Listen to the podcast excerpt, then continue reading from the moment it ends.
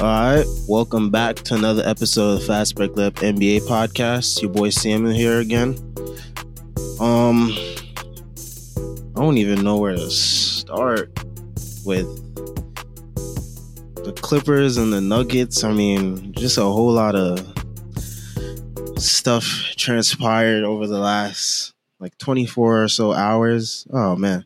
All right, so um, as we all know by now the Nuggets completed the 3 1 comeback against the Clippers. Um, I was pretty confident with the Nuggets coming into this game, and I, I, spoke about it last episode I had with um with Zach. I was really confident in, in the Nuggets with just them having momentum, and then the fact that I knew Doc Rivers was most likely not gonna adjust.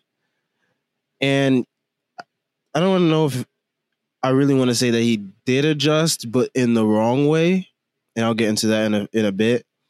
But I mean, geez, I, I don't think I've seen anyone celebrate. I don't think I've ever, ever seen any team have a loss, have their loss as celebrated as the Clippers' loss was last night. I mean, they really did a good job of making themselves completely unlikable this off season, this whole season. Not even just this past off season, but this this season in general. I mean, when you think about it, they went from this like scrappy underdog team against the Warriors that took them to six, and everybody was like, like everybody really respected them at that point, and then you see how things are now, where like everybody is just like rejoicing in their downfall, and like it's crazy.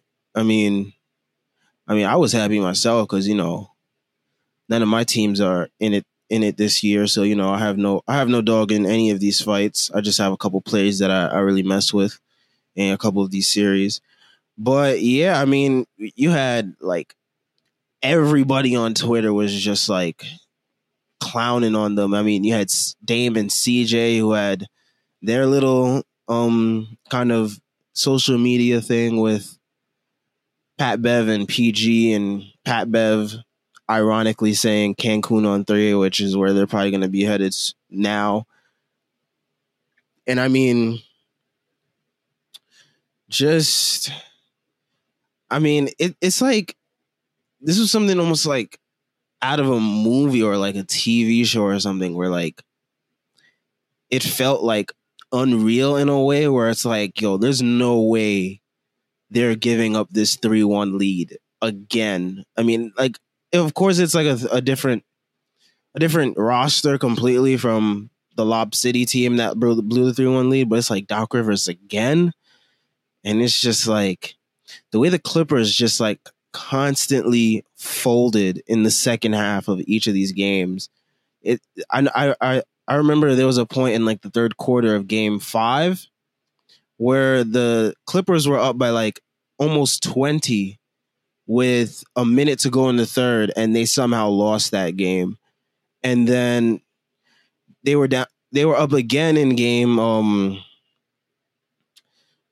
what was it? Game six by like sixteen points or whatever it was. And then boom, here we are again. Game seven. I don't remember how much they were up by. I think it was like eight or ten points, or twelve at one point. And then they lost the lead again. And it's just like you got to be kidding me like and then there there has to be like some blame there has to be blame shared across the the floor with this Clippers team cuz like so many things went wrong and it's just like it was like the perfect storm of things to go wrong with this Clippers team. You have Kawhi having another bad game, which I didn't think he was going to have a bad game, but I thought that the rest of the pieces around the around him on the Clippers would not show up, and that would lead to their demise. I didn't expect the whole team to like collapse and shut down. It was just like, yo, like they really folded. Like it's like, wow, like oh man, it's it's it's like I'm still processing it because it's like, yo, there's no way a team like legitimately collapsed like that. Like, I don't think we've ever seen a team like really like fold like that. Like, it's just ridiculous. And then you got um Jamal Murray going crazy, 40 point game seven. I think I saw someone on Twitter actually call it like a couple days before they said that like all it takes is like Doc not making adjustments and like Jamal going for like 40 and that's wraps for them. And that's basically what that's exactly what happened. So um yeah, Jamal Murray, he outscored Kawhi PG and I think Lou Williams, all three of them combined, he outscored all three of them. And it's just like, yo. I mean, we all expected like Paul George to not really show up. He's not really one for elimination games. Um but uh yeah, Kawhi not showing up in that fourth quarter. Both of them scoreless in the fourth quarter. And it's just like it's remarkable. I had someone tell me on social media about um game seven Kawhi, and I was like, Game seven who? because uh, Game Seven Kawhi is like from last year where he hit the miraculous shot that had that hit the lucky bounces, you know, and he, he shot 39 shots that game. This was not that so-called air quotes Game Seven Kawhi where he looked he looked he looked passive at times. He didn't look aggressive. When he was aggressive, he didn't look like he was all the way there or he just wasn't being aggressive enough. And it's just remarkable to see a team just like collapse like that because like they were supposed to be like fighting with LA, and a lot of people, including myself at one point, had them going to the finals. Cause it's like there's no way a team this deep with Kawhi as the closer. You know, Paul George can give you something occasionally. You know, you can't rely on him consistently in the playoffs. But you know, I thought with the way that the team was constructed that they would just make it to the finals and that wasn't the case. And a lot of it has to do with um not having enough time spent together because a lot of load management and whatnot during the regular season. And i heard like they barely practice like the barely practice thing is something that i heard from like championship teams like golden state or like I don't know. I don't know if the Heat used to practice a lot during their runs with um, LeBron and Wade and Bosh, but yeah, um, the Clippers. What a disappointment! I saw a lot of people saying they, they're probably the most disappointing team of all time, and I, I I'd have to, I'd have to, I'd have to, I have to agree with that because the expectations that the media, that fans, that they put on themselves, they failed to live up to them to to a disappointing degree. I mean, if you're gonna go out, at least go out in the conference finals, slugging it out with LeBron and AD. But I mean, credit to Denver though, coming back again.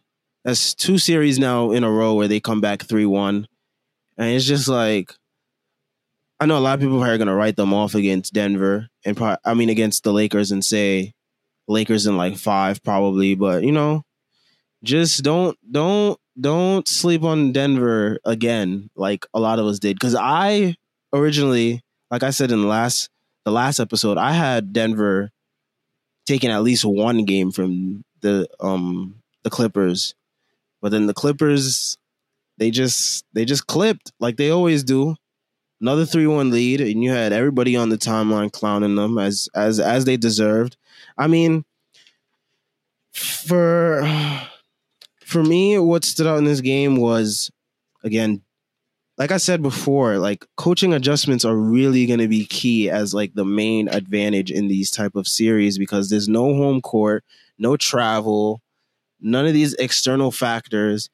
You just there in the bubble and you just hooping and whatever coach out coaches the other coach as well as what team executes and like is the hottest is going to win and that's what we're seeing with with Denver right now and Doc just kept doubling um Jokic and Jokic was just cutting up their defense like the way the type of player Jokic is as a big man is just is just ridiculous. Like the court vision, the uncanniness of his moves. I mean, it's just what a remarkable offensive talent. I mean, like I said, best big best big man in the game right now. Um, but yeah, Doc just kept doubling him. He just kept finding the open man. Gary Harris did a great job of cutting, finding open lanes, getting to the basket. Um, yeah, and I I just understand why Doc continued to play Montrez and Lou together. It's like you don't see Jamal Murray and Jokic just roasting them. Like it's like it's frustrating, not as like a fan of them, but like as a fan of watching like good basketball. You want to see the other coach make some adjustments so that way your team the team is just not out there just lying around and just getting cooked up like that. It's just for, to me it, it it seems so simple, but I don't know if it's a pride, ego thing, if it's a you know, you gotta stick to your best players at at this time, or you just gotta stick with what got you there even if it doesn't seem like it's working because it, it, it looks like it might, especially in that first half when when Lou and Montrez had it going. And I said to someone on Twitter, I was like, I feel like because Montrez and Lou had a solid first half playing together, that Doc is going to continue to go to that, and it just did not work in the second half at all. Along and you pair that with Kawhi and PG just going ice cold in the fourth quarter. I mean, the, t- the whole Clippers team just went ice cold. They they didn't make a field goal. I think was it for like seven minutes fourth quarter. I mean, that's just crazy. And then add that on to Jokic's triple double again in a game seven, and then the, Jamal Murray's forty point explosion. I mean, it's just a recipe for disaster right there. But Kawhi, a lot of people were saying Kawhi deserves a lot of blame, and I I, I think that's correct because I feel like you, you you just think back to all the scenarios. First, he's in San Antonio. I feel like that was already the perfect scenario for him. Um, forces his way out of there after the injury. He felt like it was mismanaged or whatever the issue was down there. And then you have um he gets to Toronto, another perfect situation for him basically where he just has to slot in as like a scorer and a closer Everything else is just built perfectly around him with Kyle Lowry, Siakam. They traded for Gasol. They had all the things that he needed. And it just worked out perfectly. They got the championship. I mean, they had to beat a hobbled a hobbled Golden State squad with um, no Kevin Durant. They dealt with injuries to Kevin Looney, DeMarcus Cousins, and um, Klay Thompson. But you know, he still got the job done. So that was the perfect situation. A lot of people were like, "Why leave?" Why leave Kawhi? Kawhi works behind the scenes, gets pandemic P, playoff P, whatever you want to call him, George Paul. That dude stink. But he worked behind the scenes, got him, wanted to go to LA, didn't want to go jo- join LBJ and AD in LA, but wanted to do his own thing in LA with Paul George.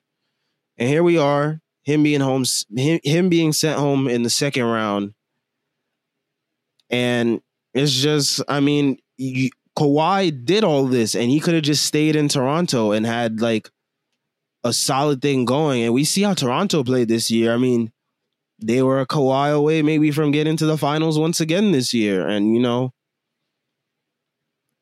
it just didn't happen. But yeah, I mean, just crazy. I mean, he, I feel like Toronto is really the perfect situation. I didn't understand why he left, but you know, he wanted to do his own thing. He wanted to go home, so I guess to respect him for that. But um, Clippers curse is real out here.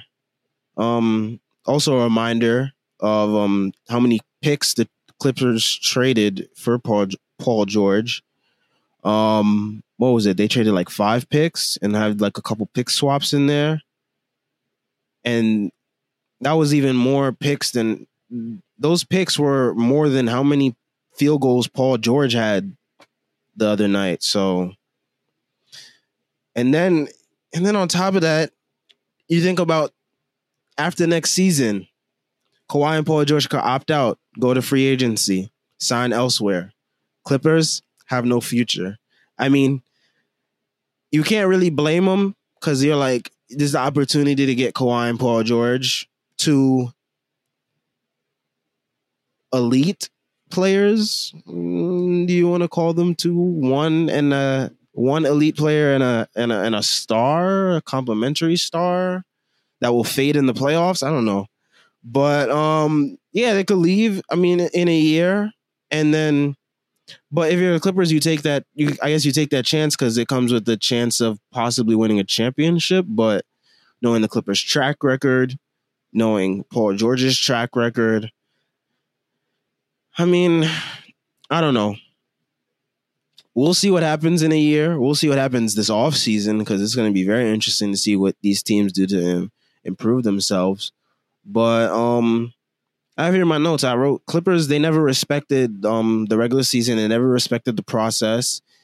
They thought that they could just get by on just talent, and I think Lou said something along those lines of like, you know, we just thought our talent could bail us out, but chemistry didn't. Um, yeah, they just they they carried themselves in the season in a way where you thought they they've accomplished something and they accomplished nothing and the fact that they that they carried themselves like that is what elicited the reaction from everybody last night as i said earlier but also why expectations were so high is because you see the way they carry themselves you're like oh they they believe in themselves to be a championship level team. They think that it's over for everybody else in the West.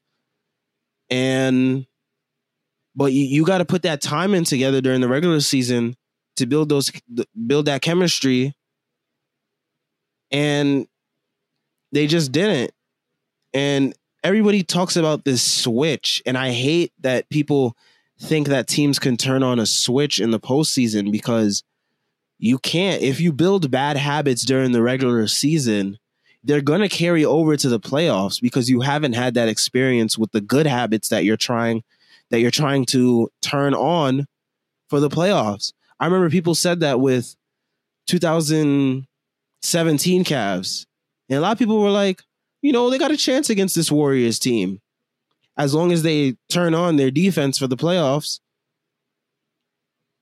you you can't just go through the regular season building these bad habits and then expect to be bailed out in the playoffs expecting to turn something on. I mean, granted the Warriors were like a juggernaut, but like still a lot of people thought that that series would be a lot closer than it was. But yeah, th- this this idea of a switch, it, it, it doesn't exist unless I say it doesn't exist unless you've you've been established together and you've built up those good habits and you like slip into like a little funk, then you turn it back on. But like there's no building bad habits throughout the regular season. And then boom, you turn it you turn on some magical switch for the playoffs. I, I don't think that's just how it goes. But yeah, they acted like a dynasty. They were cocky. They had no chemistry, and it, it all shows now. Um, Doc is gonna still be here because I think one of the main factors of the of why Kawhi is there is because he sees Doc Rivers as this well respected coach. Um, note here that Doc Rivers, this is his third 3 1 lead blown. There are only 13 in NBA history, I think. 3 1 leads blown, and Doc Rivers is the coach of three of them that got blown. And those were 2003 Magic, I believe that was with Tracy McGrady. I I believe that was. And then you have 2015 Lob City Clippers. And then you have now 2020 self-proclaimed dynasty Clippers. Um and I I saw someone I, I think it was CJ, CJ McCollum. He said what was it because of the bubble that they lost the 3-1 lead? And I, I don't think that was the reason why I think they just built up bad habits that that that um reared their ugly head and then um along pair that with doc's rotations and it just wasn't a combination that was meant to be successful i thought it was i think it's even more embarrassing to blow a 3-1 lead in the bubble because you just let a team and it's the it's the fashion that it happened too it wasn't like Denver Nuggets came out strong every single game that they won in the last three games. they came out and struggled for like two of those last three wins. And then something happened with the Clippers in the second half where they just forgot to play basketball. And then the Nuggets took advantage of it. But yeah, the bubble is supposed to elevate everyone's play because there's no home court, there's no there's no advantages. Everybody's on a level playing field, but everyone seems to have elevated their play. And if these guys are contenders, they're supposed to elevate their play even more because you're you have a bigger goal past the the Nuggets. Um yeah, but I just thought it was hilarious. I mean, I I was having a ball last night laughing at them cuz they deserve this. This this humbled them because they needed some of this. They needed to be humbled, especially if I don't know if anyone remembers Marcus Morris when he had that little scuffle with um Paul Millsap. He told Paul Millsap, "I hope you're ready to go home," and then from there, just the tide flipped, and yeah, these guys needed to be humbled. Hopefully, they learned their lesson. Um, some off-season needs I see for the Clippers.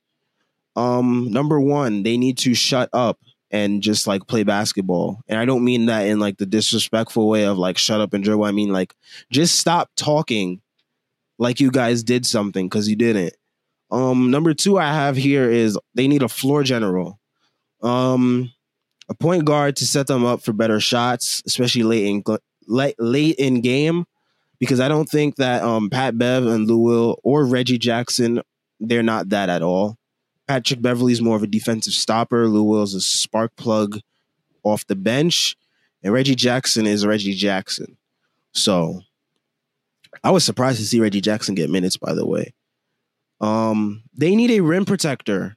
Um, Zubac did a pretty good job defensively, but I feel like he has like a limits minute. Like I don't think he could play more than thirty minutes a game. So those times that he's not on the court, you need someone to fill those center minutes that's going to give you something defensively.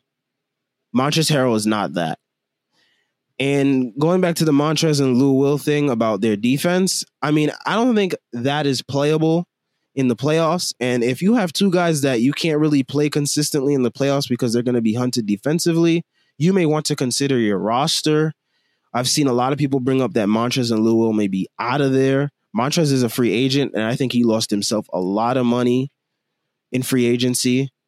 Um, Lou Will has like an eight million dollar contract that may be easy to move. I don't know who who needs a Lou Will on their team, but look for some things to be shaken up because you know Jerry West is in there, and you know he is behind the building of the Golden State Warriors, so you know he may want to leave his um his imprint on this team.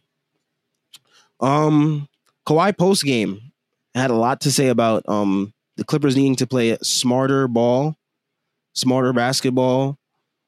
Um, I feel like if he's going to be vocal like that in the post game, he should also be vocal in the middle of the game. Cause like during the game, he seems like someone that's like awfully quiet and you kind of see it. He says things here and there and you see it on the broadcast, but he's not someone that's really completely vocal. But yeah, um, onto the Nuggets side because I spoke a lot about the Clippers and how like atrocious they are as like a team.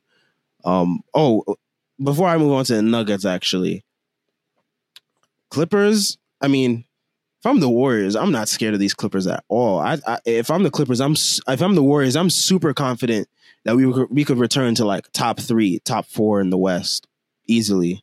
Because you see the way teams like Houston and Clippers, they have a lot of soul searching to do in the offseason, I guess. But if I'm the Warriors, I'm really confident in where we stand. You know, they got the draft coming up. They have um, mid level exception. They have a trade exception. So, you know, they have a lot, lot of things to work with. But moving on to the Nuggets, Jamal Murray, this is his coming out party. I know we've seen some coming out parties before in the past of like I remember when Steph Curry first made the playoffs in 2013 against the Nuggets. Funny enough, um, that was Steph Curry's coming out party to the league a little bit. We've had other players coming out parties. I can't really think off the bat of who's.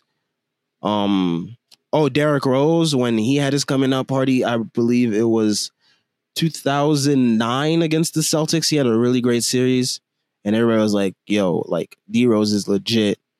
Um, Donovan Mitchell, I mean, his rookie year was basically his coming out party, but like that playoff series against OKC, everybody was like, "Oh, okay."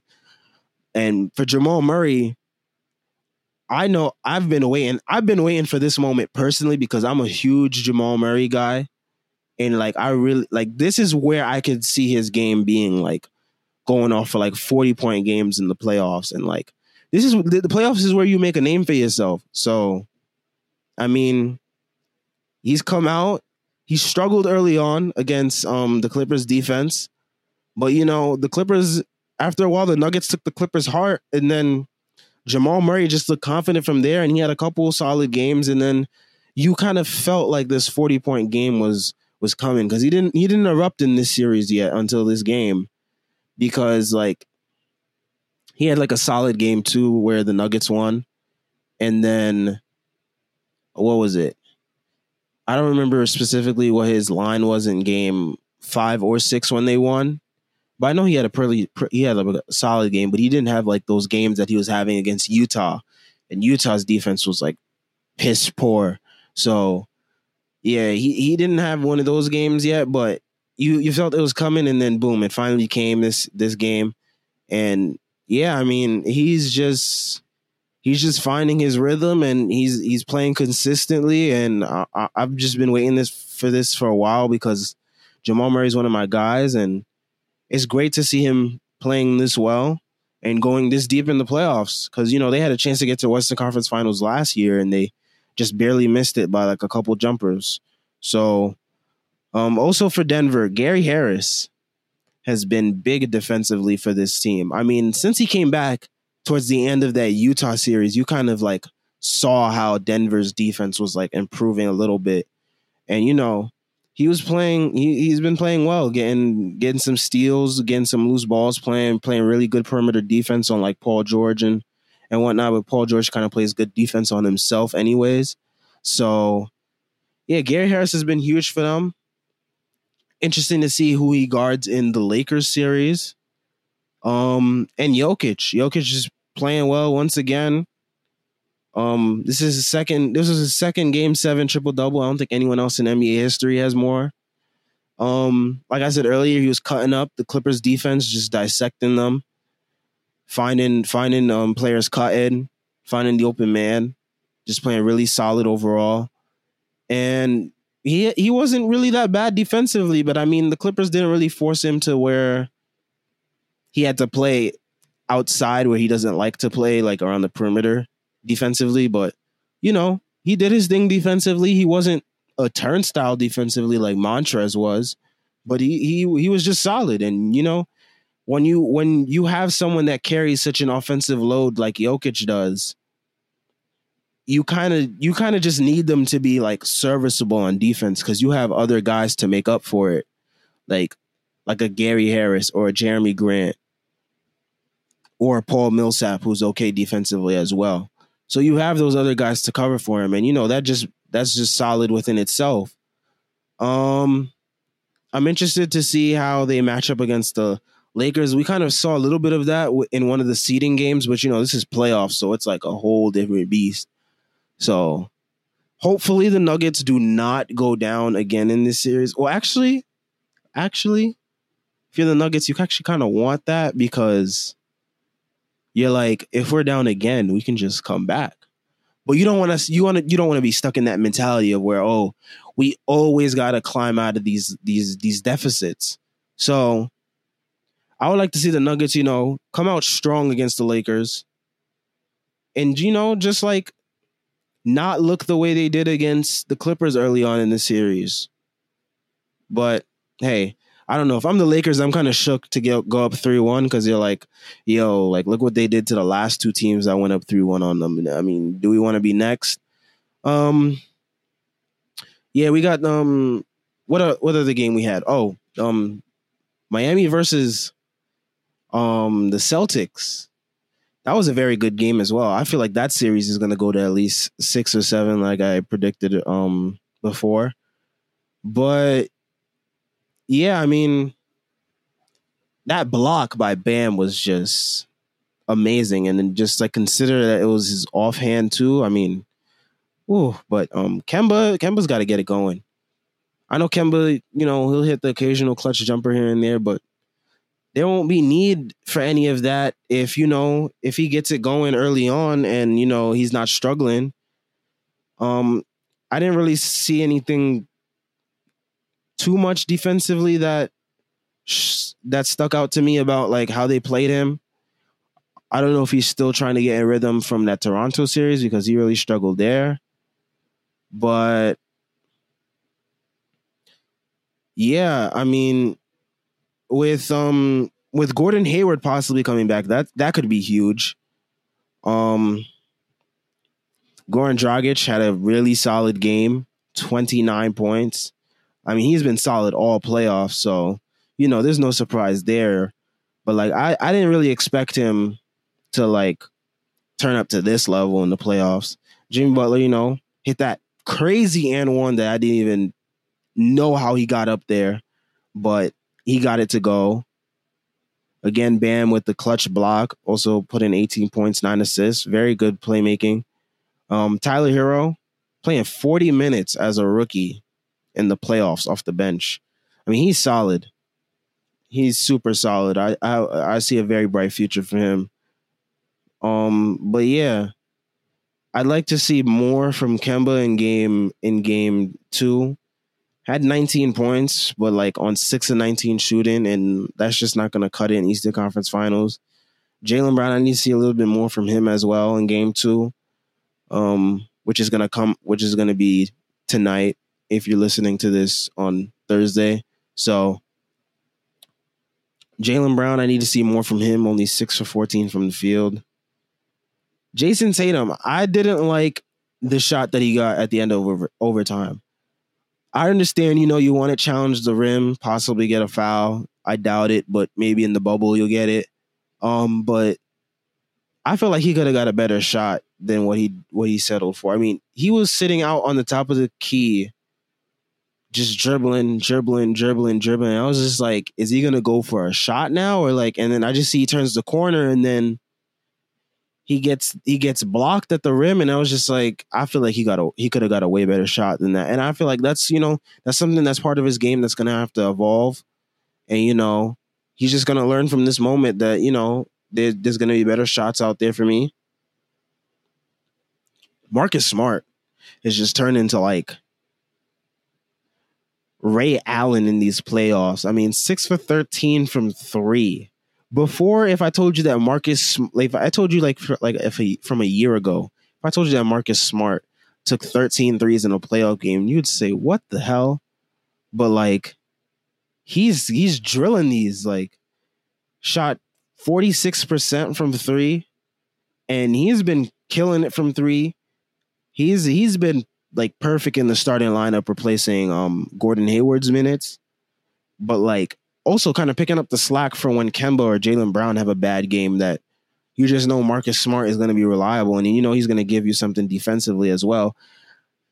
The foul that he drew at the end of regulation, I believe it was, was very iffy. And with Jaylen, with um, Marcus Smart, there's a lot of those iffy fouls. So I don't know.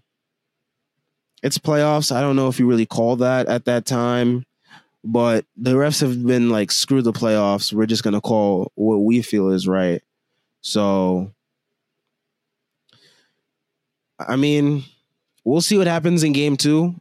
You know, there's gonna be some some type of an adjustment, be um from either Brad or Spo.